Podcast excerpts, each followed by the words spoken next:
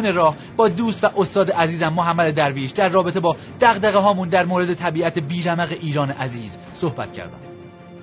محمد میگن که بال زدن یک پروانه توی یک کشوری می‌تونه تاثیر خیلی بزرگی توی یک کشوری داشته باشه. من همیشه توی طبیعت وقتی که سفر می‌کنم به عنوان مثال توی طبیعت شمال کشورمون شالیزارهای سرسبز رو می‌بینم که واقعا زیبا هن. خیلی از مردم واقعا لذت می‌برن از دیدن اون شالیزارها.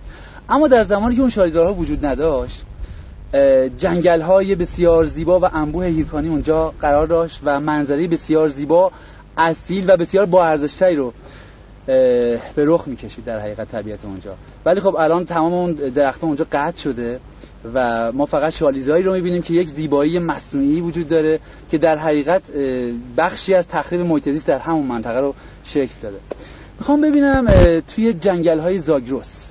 و توی کوهستان وحشی و بسیار زیبای زاگرس آیا این همه صدی که وجود داره آیا اینها با اینکه مناظر بسیار زیبایی رو به وجود آورده اینها هم مثل اون شالیزاهای شماله؟ یعنی اینها هم همون اتفاقی که تو شمال آورده به وجود آورده اون تخریب ها و اون چهره زیبای مصنوعی رو در حقیقت به وجود آورده یا نه؟ این زیبایی هست و هیچ آسیبی هم به طبیعت اینجا وارد نمیشه. داستان این صد سازی و صد در کشورمون به چه صورت؟ به مراتب این صدها خطرش ضررهاش بیشتر از اون شالیزار است. کاش که به اندازه همون شالیزارها بود. یعنی درسته که در مقایسه با روشگاه جنگلی هیرکانی در شمال این نهایت بدسلیقگی بود که ما بیایم و اونها رو تبدیل به عراضی کشاورزی بکنیم. اما باز اون عراضی کشاورزی همچنان یک پتانسیل تولیدی داره هم می‌تونه معیشت مردم رو تامین بکنه باعث بشه که اونها مهاجرت نکنن حاشیه نشین نشن سرزمین خودشون رو حفظ بکنن. ما می‌تونیم با استفاده از تکنیک های نوین کشاورزی به نحوی رفتار بکنیم که در عین حالی که معیشت خودمون تأمین میشه کمترین میزان خسارت رو به زیست بوممون وارد بکنیم اما صدها حکایتشون بسیار غمانگیزتر و بسیار خطرناکتر بوده.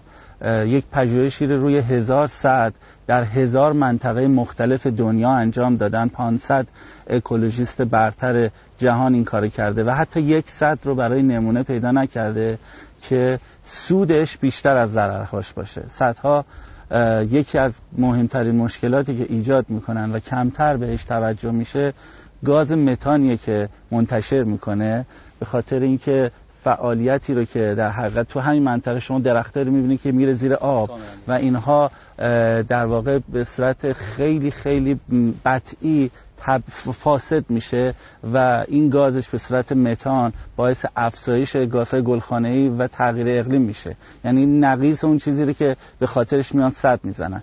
صدها تو محوطه بزرگی که آب و نگهداری می‌کنن باعث میشن تا شدت تبخیر افزایش پیدا بکنه. تبخیر در سرزمینی که متوسطش 2000 میلیمتره و در برخی از نقاط این کشور تا 5000 میلیمتر ما شدت تبخیر داریم. یعنی این بسیار نابخردانه است که در سرزمینی که در قلمرو خشک جهان قرار گرفته در کمربند خشک جهان قرار گرفته یعنی در عرض بین 25 تا 40 درجه ما آب رو در سطح زمین نگهداری بکنیم. در سرزمینی که ما آبرفت‌های درشتانه داریم تو همین منطقه هم ما این آبرفت‌های درشتانه رو می‌دیدیم.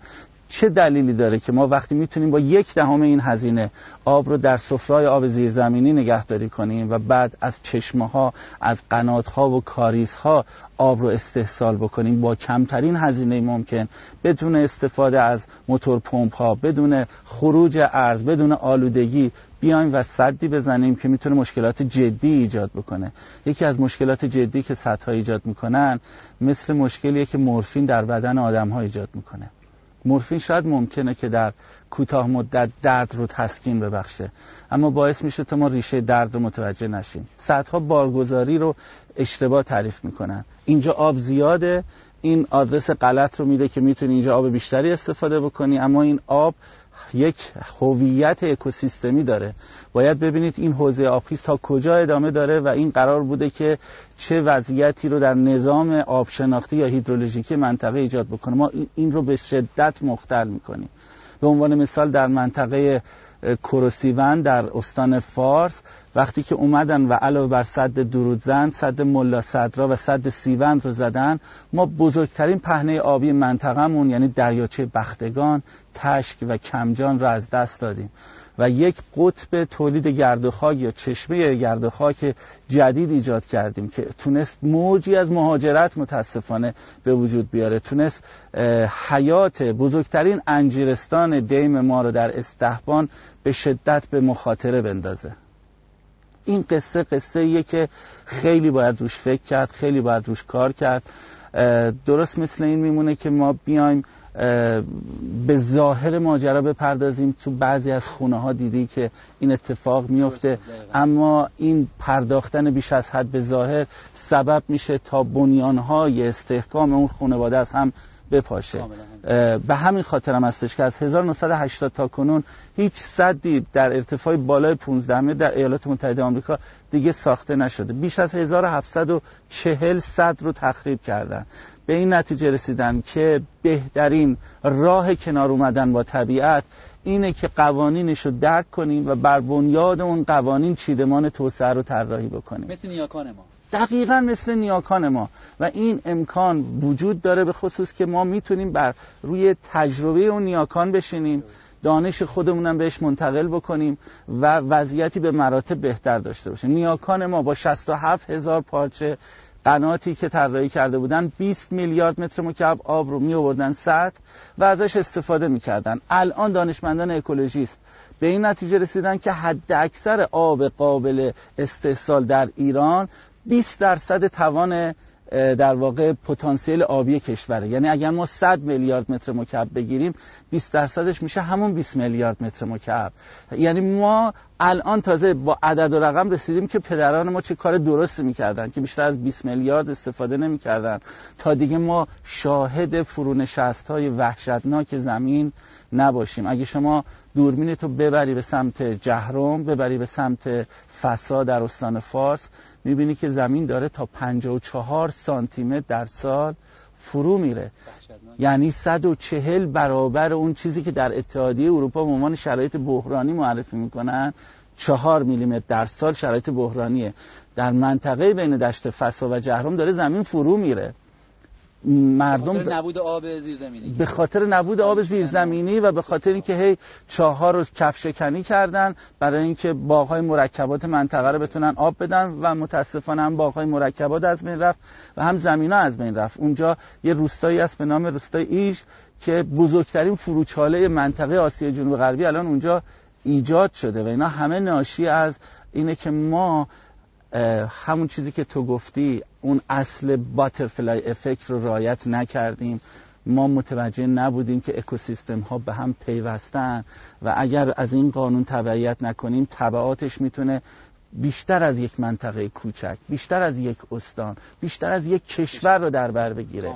حماقت بزرگی که صدام حسین در زمان جنگ تحمیلی انجام داد با اینکه بیش از یک دهه از مرگش میگذره هنوز داره دامن 25 استان از هموطنهای ما رو در قالب ریزگردهایی که ناشی از خوش شدن هورالعظیمه گرفته. هیچ جایی از این کره خاکی شاید به اندازه ایرانی ها با یاخته یاخته سلول هاشون درک نمی‌کنن. همین ماجرای باترفلای افکت یا اثر پروانه ای رو که ما بهش حرمت نذاشتیم. دلم می‌خواد که در واقع دوربین تو بتونه این پیامو بده که ما از این تجربه های تلخ درس بگیریم و اونها رو دوباره تکرار نکنیم.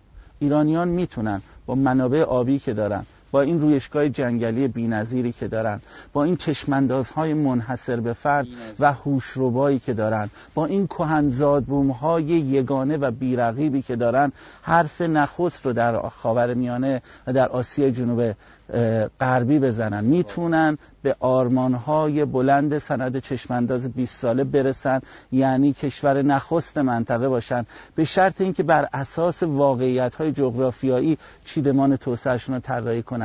برن به سمت تقویت بومگردی مسئولانه. برن به سمت استحصال انرژی های نو. برن به سمت اینکه این جذابیت ها رو به پول تبدیل بکنن. و نه اینکه از فروش این جذابیت ها پول به دست بیارن. سدسازی یعنی این. من این مناظری رو که داشتم می اومدم هرچی که می‌رسم می‌بینم که عمق آب داره هی بیشتر و بیشتر و بیشتر میشه تا عمق 70 متری با محلیایی که اینجا صحبت کردم و در قدیم اینجا کوچ می‌کردن. به ما می‌گفتن که ما از کف این دره کوچ می‌کردیم و به استانهای دیگه می‌رفتیم. اون زمان اینجا پر بود از درختان بلوط و ما لذت می‌بریم از اینکه تو جنگلای بلوط داریم حرکت می‌کنیم و ازشون استفاده می‌کنیم. اما متاسفانه شاید میلیون ها درخت زیر آب الان مونده و هیچ دیگه ازشون باقی نمونده. این جنگل های بلوط تکلیفشون چی میشه؟ من در کنار اون هم حتی شنیدم بعضی از آدمای سودجو توی خیلی از استان به جنگل های بلوط هجوم بردن و از چوب اونها به عنوان زغال استفاده می‌کنن که این دیگه واقعا یه فاجعه است. کاملا درسته. جنگل های بلوط نشانه پایداری اکوسیستم یا بومسازگان ایران در منطقه بسیار راهبردی زاگرس. بله. ما مهمترین و مشهورترین رودخانه هامون از این منطقه سرچشمه می‌گیره. کارون، کرخه، دز، زاینده رود، سفید رود، زرین رود، گاماسیاب، سیروان چهل و پنج درصد آب شیرین ایران از زاگرس سرچشمه می‌گیره. و اگر که می‌خوایم حال این رودخانه ها خوب باشه باید چیکار کنیم؟ باید کاری بکنیم تا حال این بلوط ها و بنه هایی که در واقع تیپ قالب منطقه زاگروسه این 6 میلیون هکتار جنگلی که ما تو این منطقه داریم خوب باشه. شاید خیلی ها بپرسن که چه ربطی وجود داره بین این درختها و اینکه حال این رودخونه ها خوب باشه. در واقع این درختها سبب میشن تا قطرات باران مستقیم به خاک نخوره. این برگها باعث میشن که خورندگی قطرات باران که بهش میگیم فرسایش پاشمانی رو بگیره آروم آروم آب با تو معنینه بره و داخل خاک نفوذ بکنه. اصطلاحا اینفیلتریشن یا نفوذ عمودی آب در خاک افزایش پیدا می‌کنه. باعث میشه تا چشمه ها تا قنوات تا سفرهای آب زیرزمینی پر آب باشه و این می‌تونه ذخیره استراتژیک سرشاخه های رودخانه های راهبردی ما رو تامین بکنه. علاوه بر این بلوط ها یکی از مهمترین عوامل حفظ تنوع زیستی در منطقه هستند اگر ما این درخت ها رو نداشته باشیم یعنی بخش مهمی از فون جانوری ما یعنی پرندگان رو نخواهیم داشت. چون آشیان پرندگان این درخت ها هستند و پرندگان هستند که باعث حاصل خیزی خاک میشن. در قلمروی گسترده که پرواز می‌کنن در واقع اون کودشون باعث میشه تا خاک تقویت بشه و خاک که تقویت بشه حال بلوط ها خوب خواهد بود. این پرندگان هستند که اگر حالشون خوب باشه آفت هایی که ممکنه به این درخت ها حمله بکنن مثل سوسک چوبخوار مثل لورانتوس که الان داره همین بلا رو سر این درخت ها میاره رو کنترل می‌کنن. در واقع تنوع زیستی منحصر به فرد زاگروس که چیزی در حدود 65 درصد از کل تنوع زیستی ایران رو شامل میشه مدیون این رویشگاه جنگلیه. علاوه بر این رویشگاه جنگلی زاگرس مثل یک سپر حفاظتی عمل می‌کنه. در واقع باعث تعدیل اقلیمی میشه. ظرفیت گرمایی ویژه منطقه رو افزایش میده و سبب میشه تا تفاوت دمای شب و روز کاهش پیدا می‌کنه منطقه در برابر فرایند بیابانی شدن کاملا مقاومت می‌کنه. این رویشگاه زاگرسه که باعث میشه ارزشمندترین عنصر فلات ایران یعنی خاک حفظ بشه. این درختها اگر حالشون خوب باشه با نظام ریشه‌ای که دارن از جابجایی خاک جلوگیری می‌کنن. ما در سرزمینی داریم زندگی می‌کنیم که متاسفانه میزان خاکزایی یک هفتم میزان جابجایی خاکه. به همین خاطر نرخ فرسایش خاک در ایران دو میلیارد تن سه برابر متوسط آسیا و بسیار خطرناکه. ما داریم به اندازه خاک تنب کوچک تنب بزرگ و ابو موسا هر سال خاک از دست میدیم. همون جزایری که رگ گردنمون می‌زنه بیرون اگه همسایه جنوبی بخواد بهش نگاه بد بکنه. همون جزایری که هر روز آب و هواش رو تو اخبارمون اعلام می‌کنیم. پس چگونه استش که اینجا بی تفاوت میشیم؟ چگونه است که اجازه میدیم درختها به بهانه های مختلف مثل جاده مثل عبور خطای لوله مثل همین سدسازی و مثل تغییر کاربری به بهانه توسعه کشاورزی و اشتغال نابود بشه؟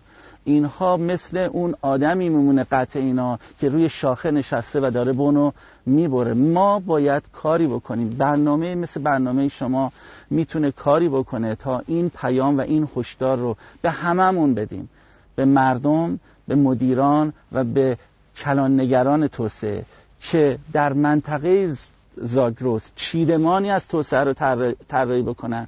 تا بین مردم بومنشین این منطقه که بسیارم وطنشون رو دوست دارن بسیارم عاشق این آب و خاکشون هستن و در طول تاریخ نشون دادن که از شمار سلحشورترین ایرانیان این آب و خاک هستن لازم نباشه که تر تعارض باشن برای حفظ زندگیشون. چرا باید توی استانی مثل چهارمحال بختیاری سالانه پنج هزار هکتار از جنگل ها تبدیل به زغال بشه؟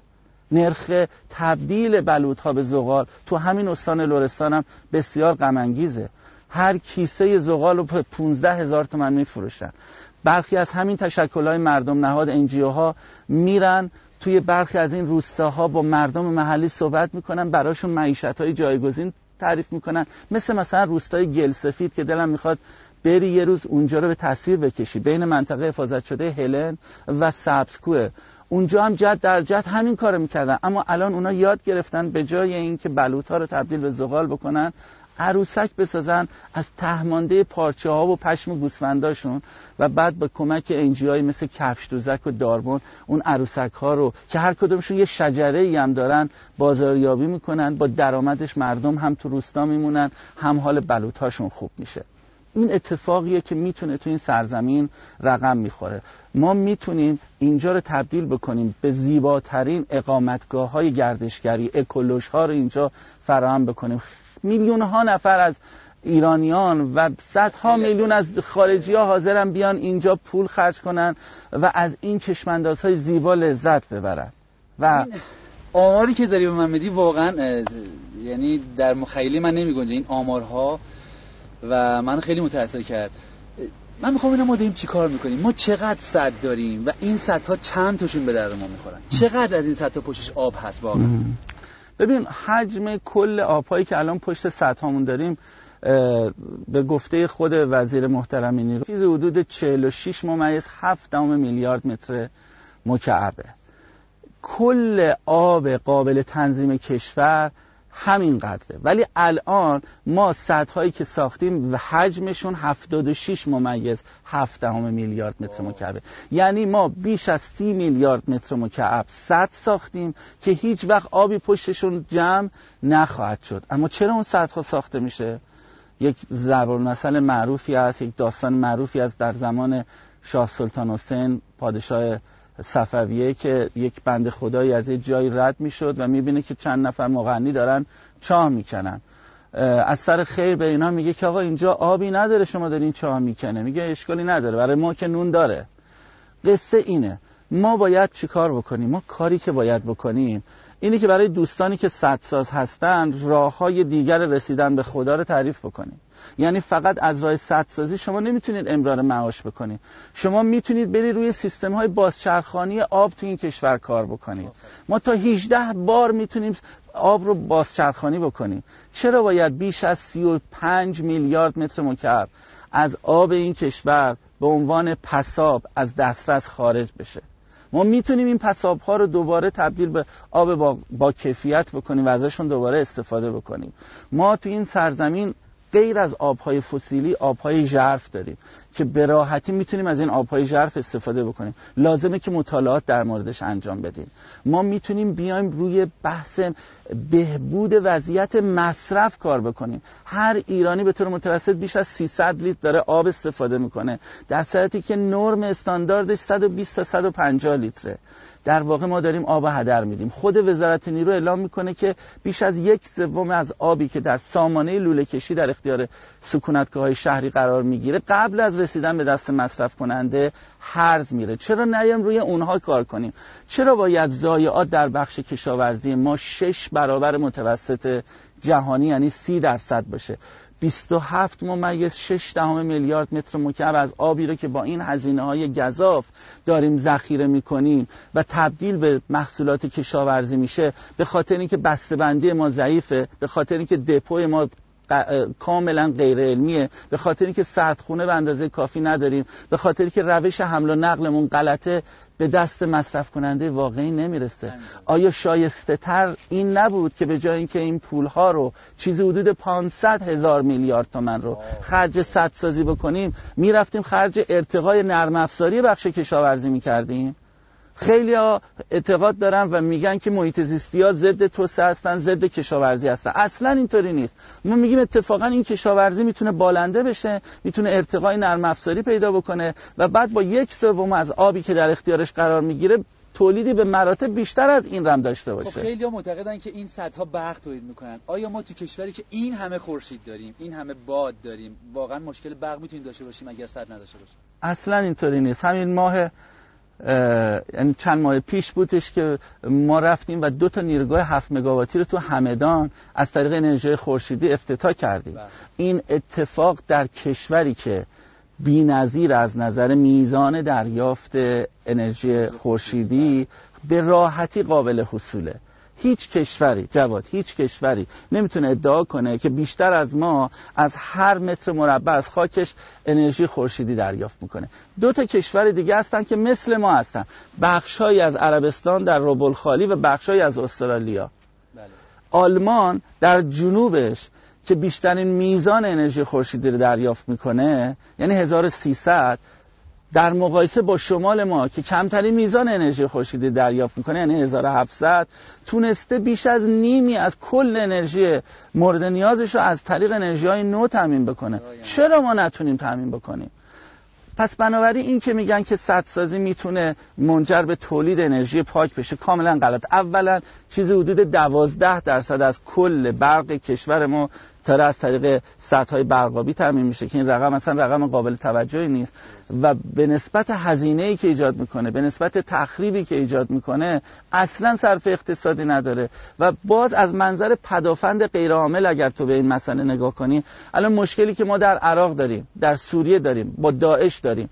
اولین کاری که می‌کنن میرن سدها رو می‌گیرن میرن اونجا رو آلوده می‌کنن تهدید می‌کنن به انفجار و ما مشکلات جدی داریم. حالا یه نیروگاه خورشیدی رو بخوان مثلا چی کارش بکنن؟ یعنی واقعا از نظر امنیتی هم اگر به ماجرا نگاه بکنیم اینکه کشور ما بخواد نیازهای انرژی خودش از طریق انرژی بادی و انرژی خورشیدی و انرژی زمین گرمایی و جزر و مدی در کشوری که 4700 کیلومتر مرز آبی داره تامین کنه بله. کاملا خردمندانه تره به نظرتون این اتفاق میفته الان یه نشانه های دیده میشه. یعنی الان ما یه های مثبتی داریم می‌بینیم. ما برای اولین باره که می‌بینیم که وزارت نیرو اعلام کرده که برای کسانی که برق از طریق انرژی خورشیدی تأمین بکنن 490 تومن پول میدن. یادمون باشه تا همین چند سال پیش 150 تومن می‌دادن. و هزینه تولید برق حدود 300 تومن بود. اگر که ما ببریم کشور رو به سمت واقعی کردن قیمت ها اگر که ما کنتور بذاریم روی چاهای کشاورزی و هموطنان ما فکر نکنن که این آب مفته و اون وقت به صرافت این بیفتن که حد اکثر بهره برداری رو از آب داشته باشن خیلی از اتفاقات خوب می‌تونه بیفته. به جای اینکه ما یارانه بدیم به مردم به جای اینکه ماهی بدیم به مردم بهتره که بهشون ماهیگیری یاد بدیم. امیدوارم این اتفاق بیفته.